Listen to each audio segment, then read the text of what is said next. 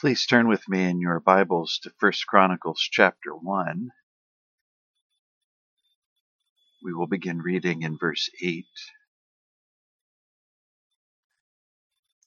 As I age, my amazement over the scripture only grows. There is a, a saying that certainly has substance that familiarity tends to breed contempt. We tend to think less and less of a thing or a person the longer we are with them. But day by day, I am more amazed by the scriptures, what they are, what they contain, and that God would condescend to give them to me. First Chronicles chapter 1, beginning in verse 8. The sons of Ham, Cush and Mitzrayim, Put and Canaan. And the sons of Cush, Seba and Havilah, Sabta and Raamah and Sabteca. And the sons of Raamah, Sheba and Dedan and Cush begat Nimrod. He began to be mighty upon the earth. And Mitzrayim begat Ludim and Anamim, and Lehabim and Naphtuhim, and the Pathrusim and Casluhim, of whom came the Philistines, and Caphtorim. And Canaan begat Zidon, his firstborn, and Heth, the Jebusite also, and the Amorite, and the Girgashite, and the Hivite, and the Arkite, and the Sinite, and the Arvadite, and the Zemarite, and the Hamathite.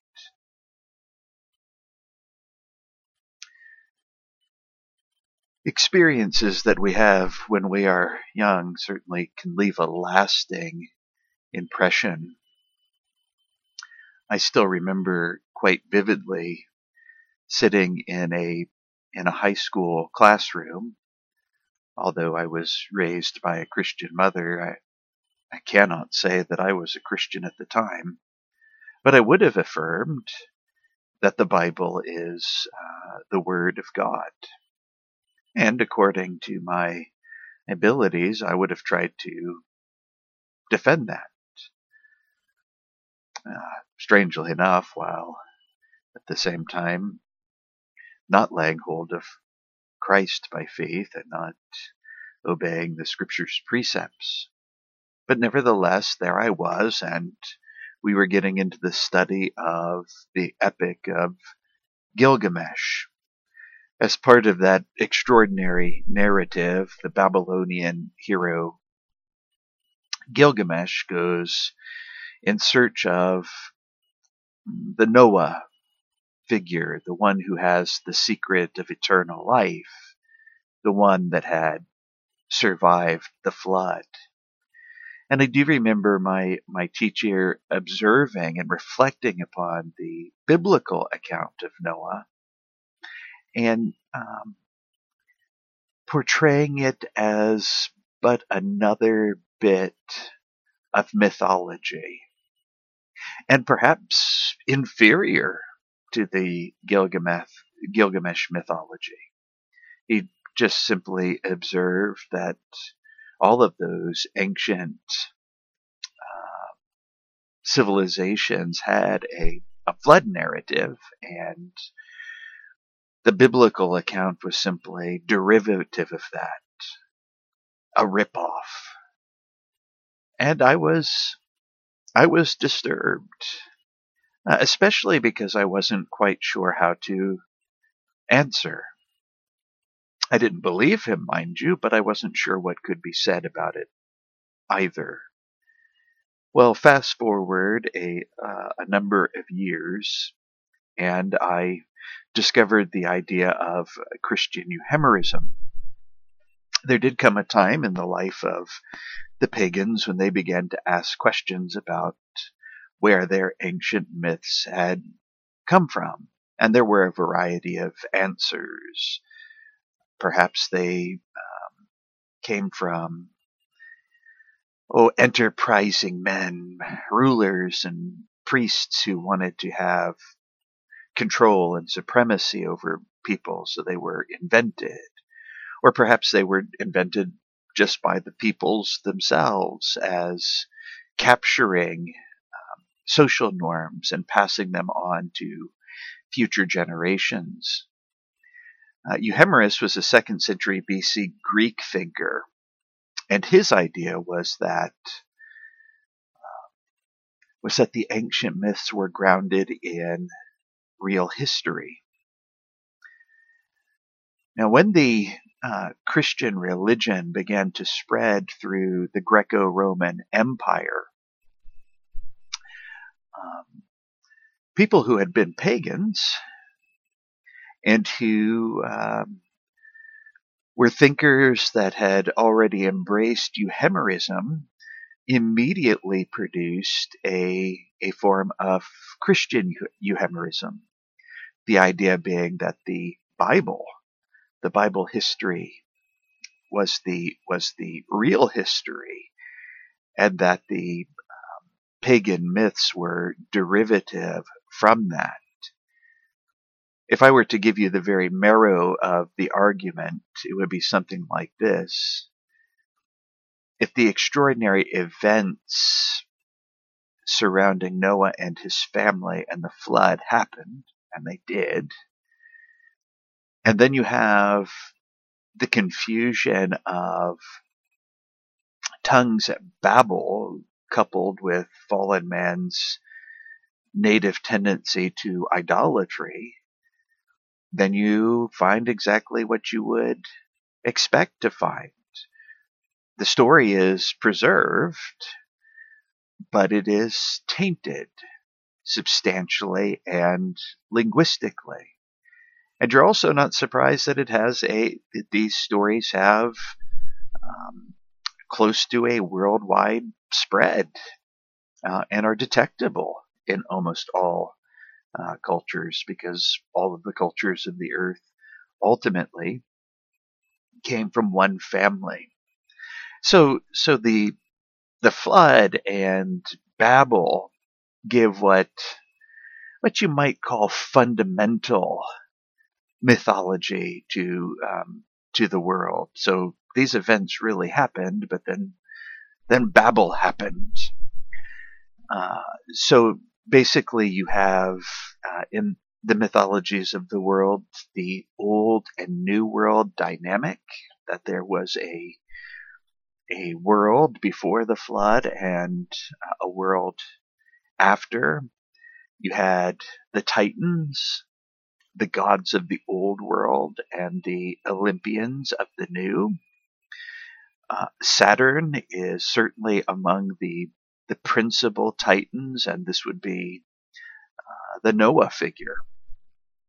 Um, of the of the twelve great Olympians, three were uh, principal and immediate descendants from uh, Saturn, even as Noah had his three sons, Shem, Ham, and Japheth. And really, to the three, the dominion of all things was uh, committed. So you had um, uh, Jupiter or Zeus, interestingly enough, uh, Ham, means heat or fervor, as does uh, as does Zeus. And he is given um, dominion over the skies. You might think about Ham's settlement in north and eastern Africa and the plains and the and the open skies, as it were.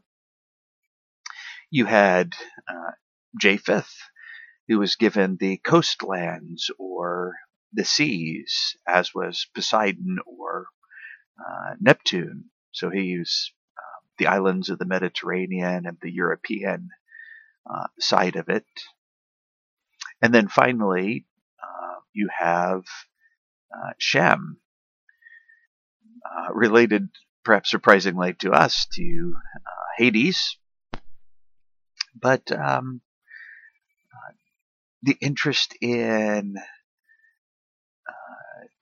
death and the future world, and even the hatred of the brethren. All of this would have been laid upon uh, Shem's uh, shoulders. And I, have developed this at greater length in preceding sermons. I just wanted to give a, a sample and remind of this, this fundamental mythology that spread uh, throughout all of the world because basically the one family of Noah was taking it there.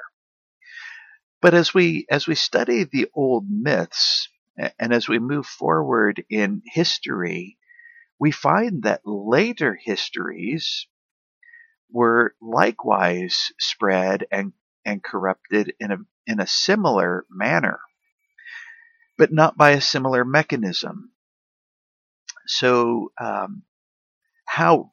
Let me get let me give you an example in the figure of Bacchus or uh, Dionysus in the in the clear relationship to the figure of Moses. But of course, by the time Moses has come come along, um, we're about a thousand years away from the flood, and the descendants of Noah are already spread. So how is it that such a very large proportion of the world ends up with um, a derivative mythology from Moses? in the person of Dionysus or, or uh, Bacchus. Let me just take a brief walk through through Moses' career and Dionysus and, and set them side by side. Interestingly enough, in an Orphic hymn, Dionysus is actually called Missus. Um, the only difference is a is a slight change in the in the first vowel. Uh, Dionysus was born in Egypt, as was Moses. Famously, he was beautiful of form, and it is said uh, both in the Old and the New Testament that um, there was something special in the appearance of of Moses. Like Moses, Dionysus was shut up in an ark and placed on the waters he is sometimes called two mothered Dionysus, right? You might think of um, the fact that Moses had his uh, Hebrew mom, his biological mother, and his adoptive mother, daughter of Pharaoh. Uh, Dionysus is famous for his flights, which uh, not unusually involve the Red Sea. He was he was educated at Mount Nissa in Arabia. Interestingly enough, um, uh, the name Dionysus, uh, quite woodenly translated, would be like the god of Nisa, like Mount Mount Nissa but you can hear the the relationship to Moses and the erection of the altar, Jehovah Nisi, right? Dionysus, god of Nysa, Jehovah Nisi. And some have also noticed that um, that Nissa and, and Sinai um, both can be formed with, with the simple transposition of of two letters. Uh, so perhaps there's a relationship to uh, both in the in the mythology. Um, as I mentioned, he was famous for the passing of the Red Sea, for his wars and and conquest, and um, being followed by an army of women, the Bacchae. Um, you might think about the the women who were um, singing God's praise at the Red Sea. And as they would go, wherever they would go, uh, the land would flow with wine, milk, and honey. Very famous description of uh, Palestine. And also that Pan fought with uh, Dionysus, fought on his side.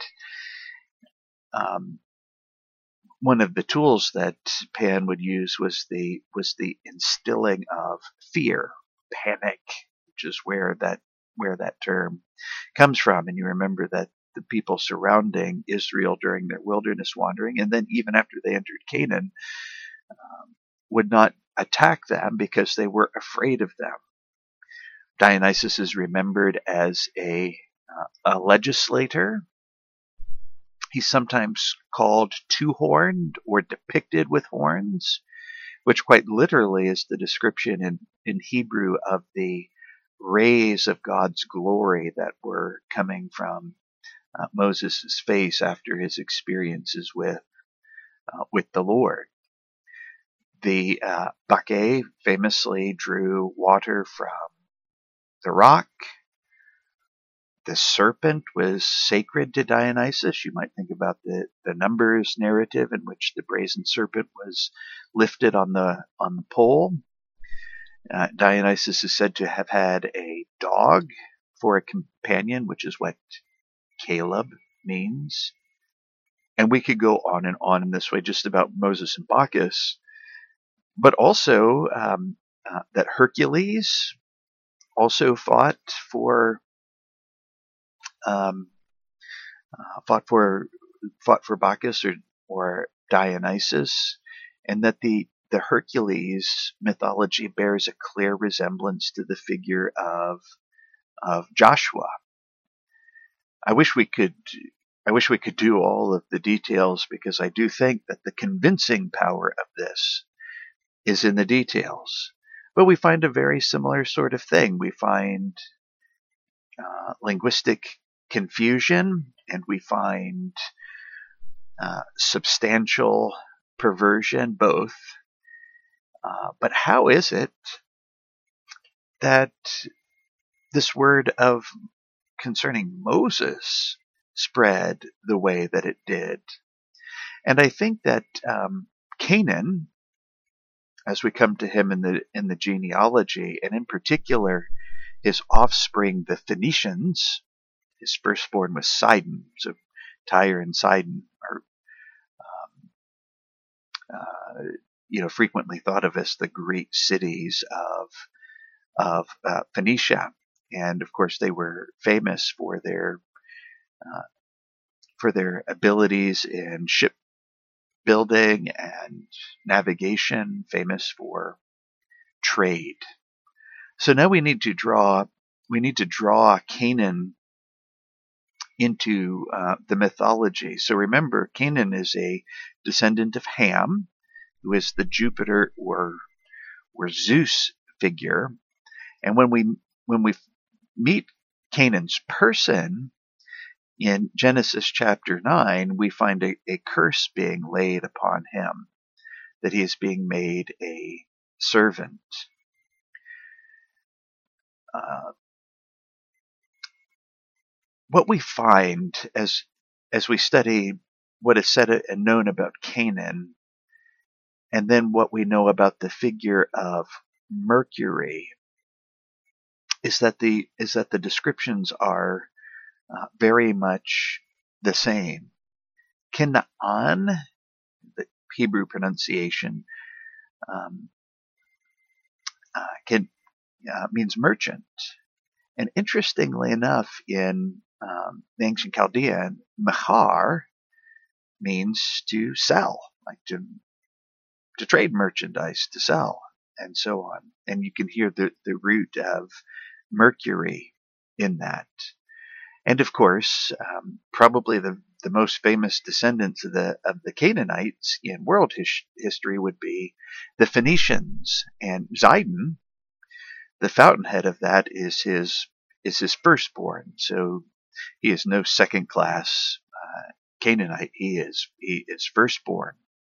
Interestingly enough, when you read uh, Western authors, and by that I mean traveling from the Middle East westward, uh, and especially in Europe, um, the names of Canaanites, Phoenicians, and Syrians are all used uh, interchangeably. That's that's a, a fact that we need to recognize and have care in our in our reading, especially among the, the most ancient uh, Greek historians. But this is a phenomenon that we, we find in the Bible itself. Some of you will have noticed that in Matthew 15, a, um, a certain Canaanite woman is mentioned as approaching Jesus. And in uh, Mark chapter 7, she, she is called a Syro-Phoenician. And those terms are used interchangeably. And you see all three of the people groups, Canaanites, Phoenicians, and Syrians, all, all used pretty much um, interchangeably or, or simply not distinguished by by Western authors. And of course, Phoenicians are uh, a subset of, of uh, Canaanite. I did find some, some very interesting detail work in Samuel Bochart. He thinks that the name of uh, Phoenician, so in um, in Greek, uh, pronunciation would be something like Phoenix or Phoenicia, the sons of Anak, uh, the giants. Now they're farther s- south than what we would uh, what we would assume normally for Phoenicians, but in Hebrew they would it would be pronounced Vine Anak. So you do Phoenic, Phoenicia, Vine Anak. You can hear uh, the consonantal pattern uh, being very much uh, repeated the idea that perhaps, although not descendants of Sidon, when Joshua came in and um, the people under the sons of Anak fled, uh, perhaps they fled um, to that northwestern region to escape from, uh, and so uh, intermingled with the offspring of um, Zidon, as it were, and perhaps being uh, a great people group that that name came to lie upon the um, the Zidonians and the Tyrians. Interestingly enough, uh, Mercury was uh, the god of trade. We know that the Phoenicians were heavily involved in this. Also, the god of trickery and thievery. You might think about unjust business dealings. Think about their ability to move with swiftness because of their uh, uh, abilities in navigation and the, the painting of wings upon the feet. There is the um, the serving of the other gods. So remember, it was said that that Canaan would be made a servant of servants to the to the others, and one of his principal functions would be the servile carrying of messages the one to another. And I, I do think that that's a that's a very important point in what um, what the Phoenicians end up doing. And uh, Mercury was also the the god of eloquence. And what we'll find is that some of the ancient historians say that the that the Phoenicians carried letters, literature, and learning to the rest of the world. All right, so so there's the the relationship in the in the mythology. Let's come back to the the history and just consider um, the waves of exposure to the truth that the that the Canaanites enjoyed. So of course, like all human beings, Canaanites would have God's witness to himself in nature. As already mentioned, they would have the Noahic uh, tradition.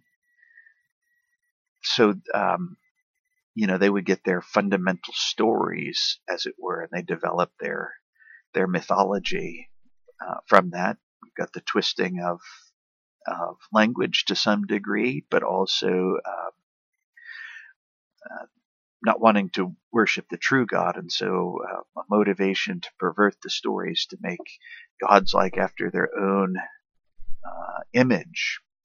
But they have the Noahic tradition, and it is em- embraced and preserved in its purity, at least by some.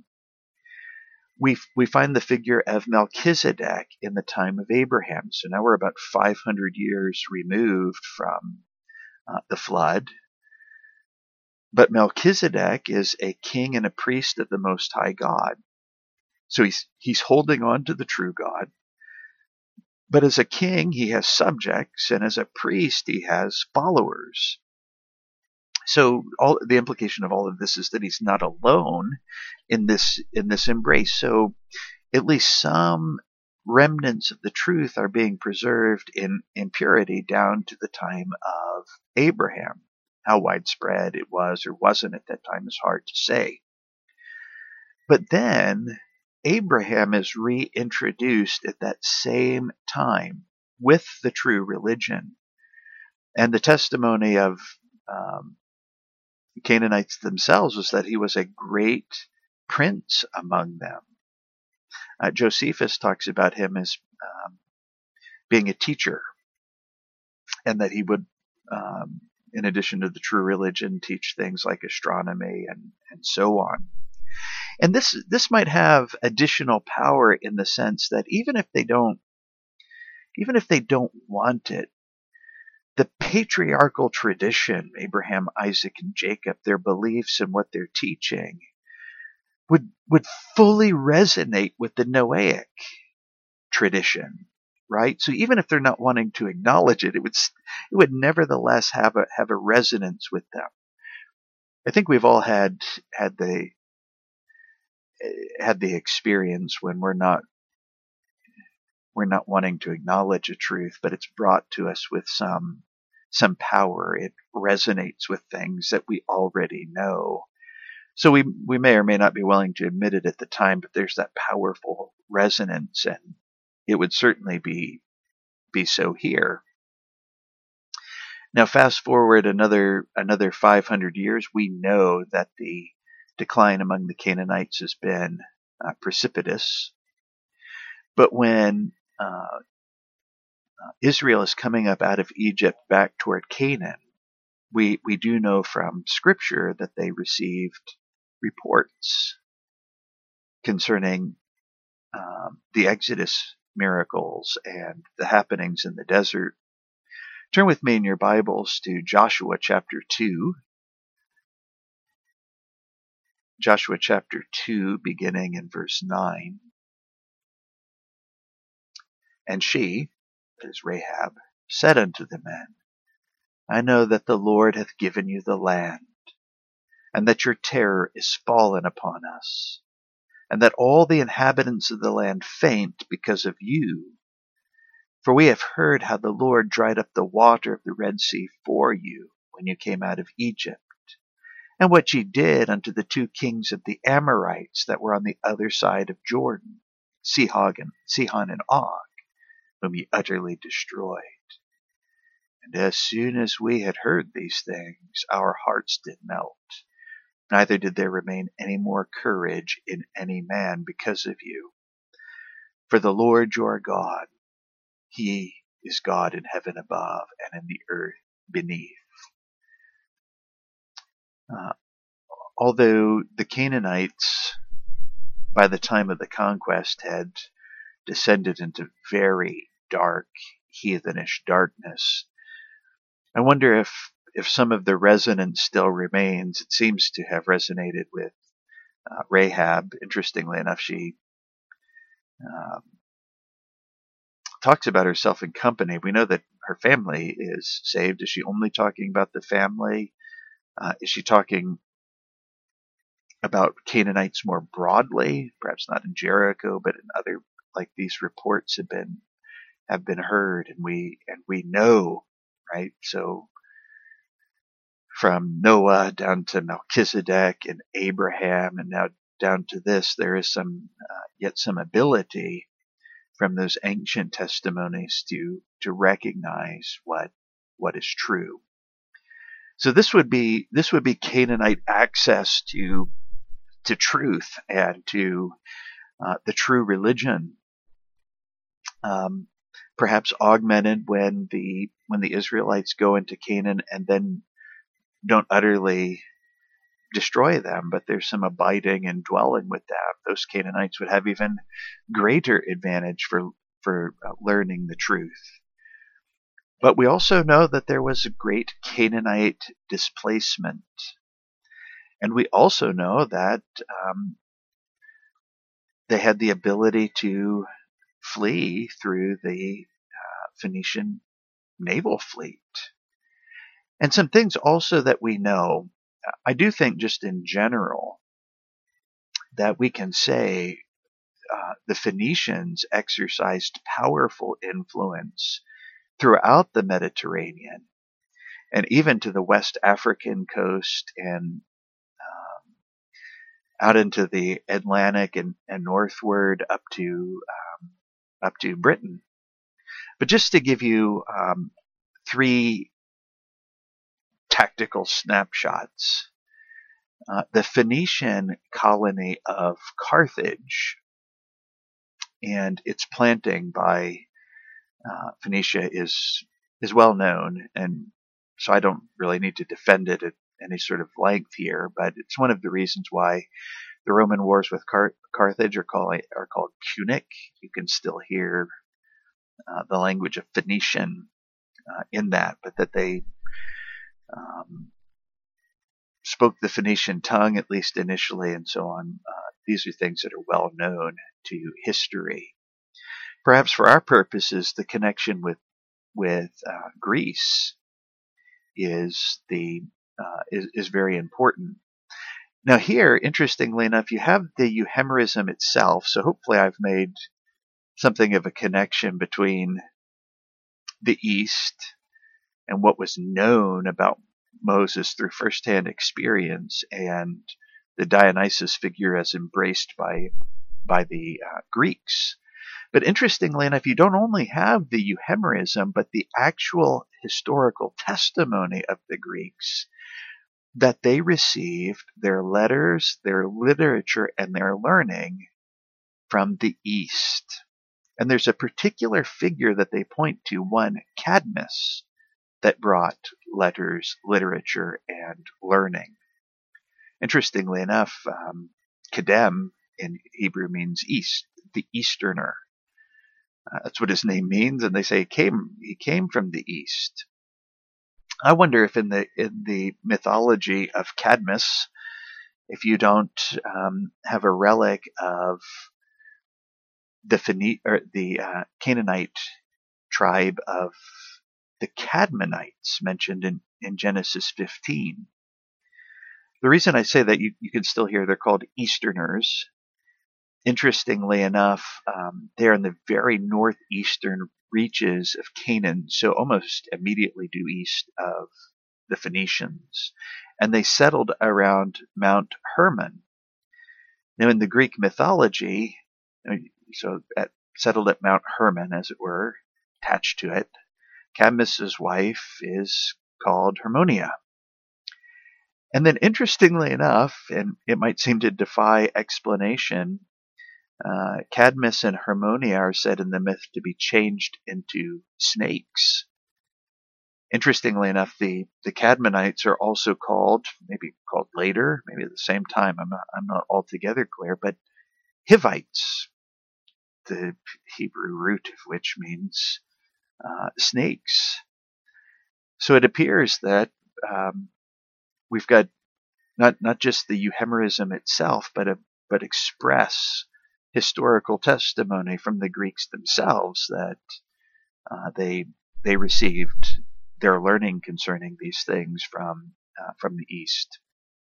And then finally, one other, um, the Phoenician settlements of of Spain, Phoenician words that have been pla- put on places and so on. This also is pretty well known.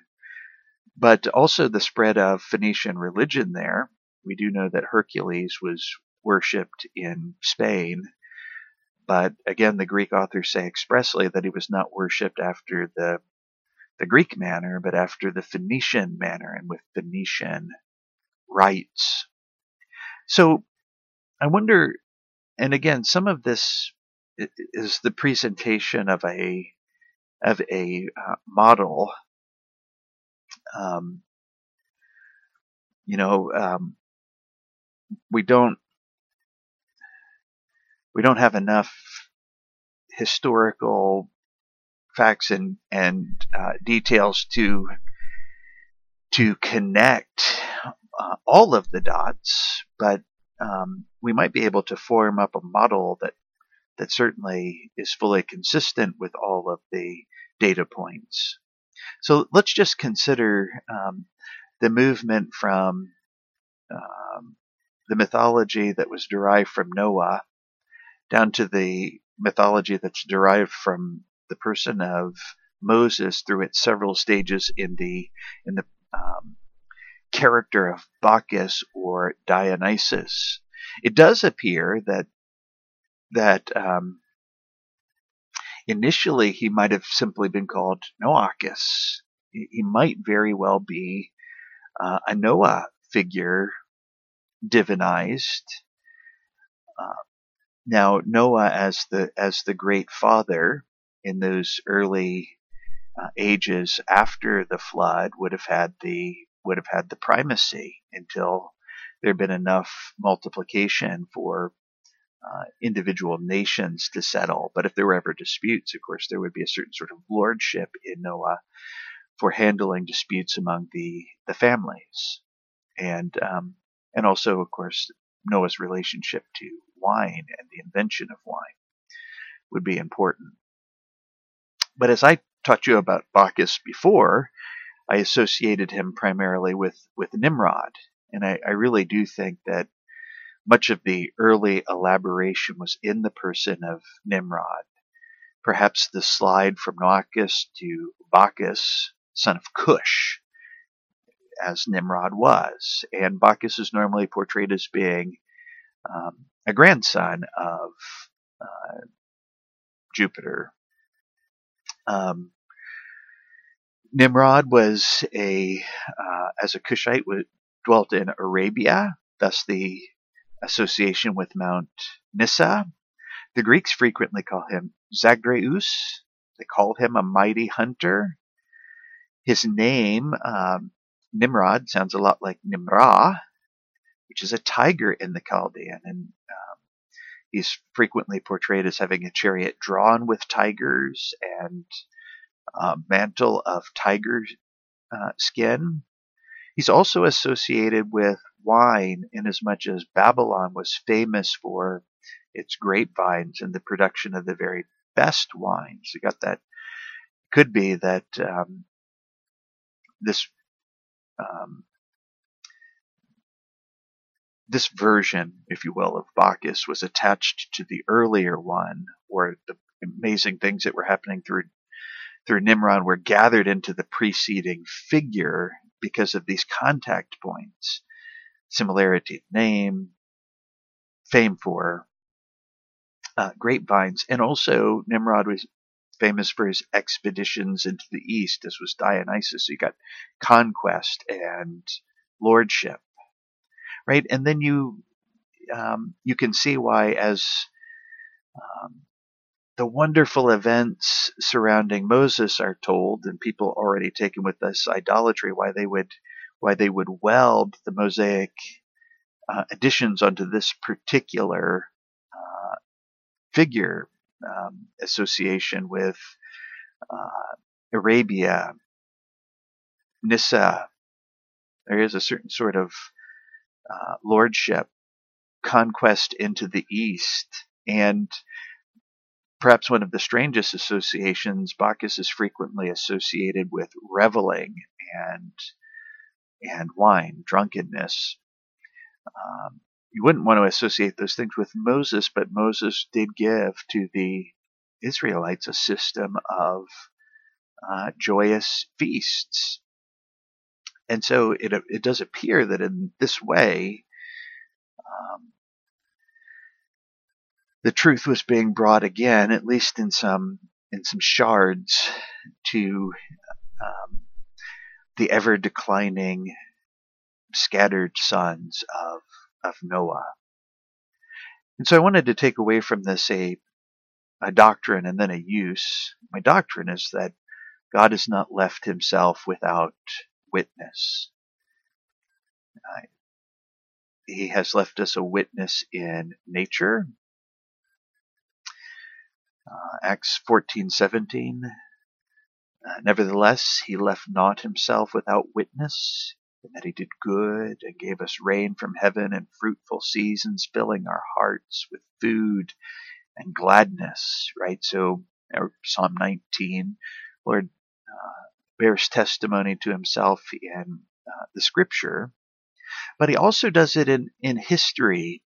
And the and the portrait that begins to emerge is that he does it over and over and over again.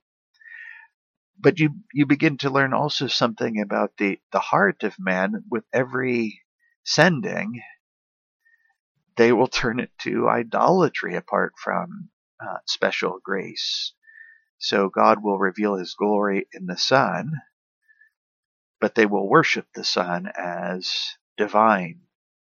He will show um, his mighty works of judgment and grace the flood and in Noah and his his family, and they will pervert those things to uh, idolatry. He will show his wonderful works again in a much broader revelation in the Mosaic revelation, and they will uh, they will abuse that to idolatry. And at the end of the day, it's not that they don't want to be religious, they don't want the holy God of heaven. So they fashion for themselves deities that will be at peace with them in their sins. So um, you might think about Dionysus. Moses and his preaching and teaching about God and his holiness would make them very uncomfortable, but a a God who encourages them in their revelry and their wine, well, that's much more in keeping with, with fallen flesh. And with, with this sending and sending again of witnesses to the truth, uh, responsibility is compounded. Um, let me read to you um, a text from Jeremiah it has some in, expressions in it that are repeated throughout uh, Jeremiah. And now, because ye have done all these works, saith the Lord, and I spake unto you, rising up early and speaking, but ye heard not, and I called you, but ye answered not. Therefore will I do unto this house which is called by my name, wherein ye trust, and unto the place which I gave to you and to your fathers, as I have done to Shiloh. Jeremiah 7, verses 13 and 14. This language of God sending, speaking and sending early and late um, is repeated a handful of times throughout the book of, uh, of Jeremiah. And their, their ever increasing responsibility is, is highlighted. And we might say if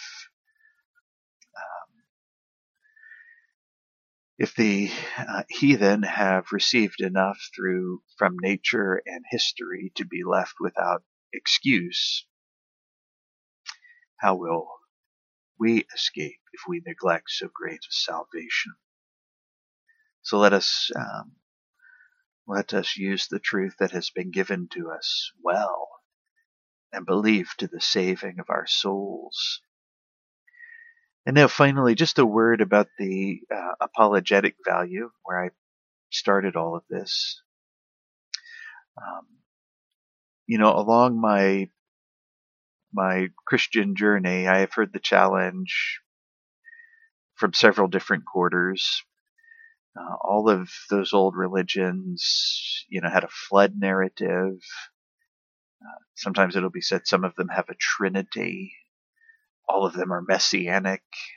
Um, and the idea being Christianity is just one myth among many and probably stole its doctrines from, from these others. But one of the things that Euhemerism does is it gives us the ability to say, well, of course they did. At the end of the day, God is one. His history is one, and it is delivered in the Bible. Uh, religion has been messianic from the first fall of man in Genesis chapter 3. Of course, uh, the declining religions of the world have held and carried that important central nugget, but in the holding and carrying of it, they've not believed to the saving of their soul, nor endeavored to uh, recover the truth of it, but rather it just stands as a witness and a monument against their sins and against the sins of their fathers. So if the Bible history is true, and it is, and the biblical religion is true, and it is, then the religious situation in the world is exactly what you would expect to find given man's fallen nature. But interestingly enough, the linguistic evidence and the express testimony of history is that the scripture, the Bible, is the original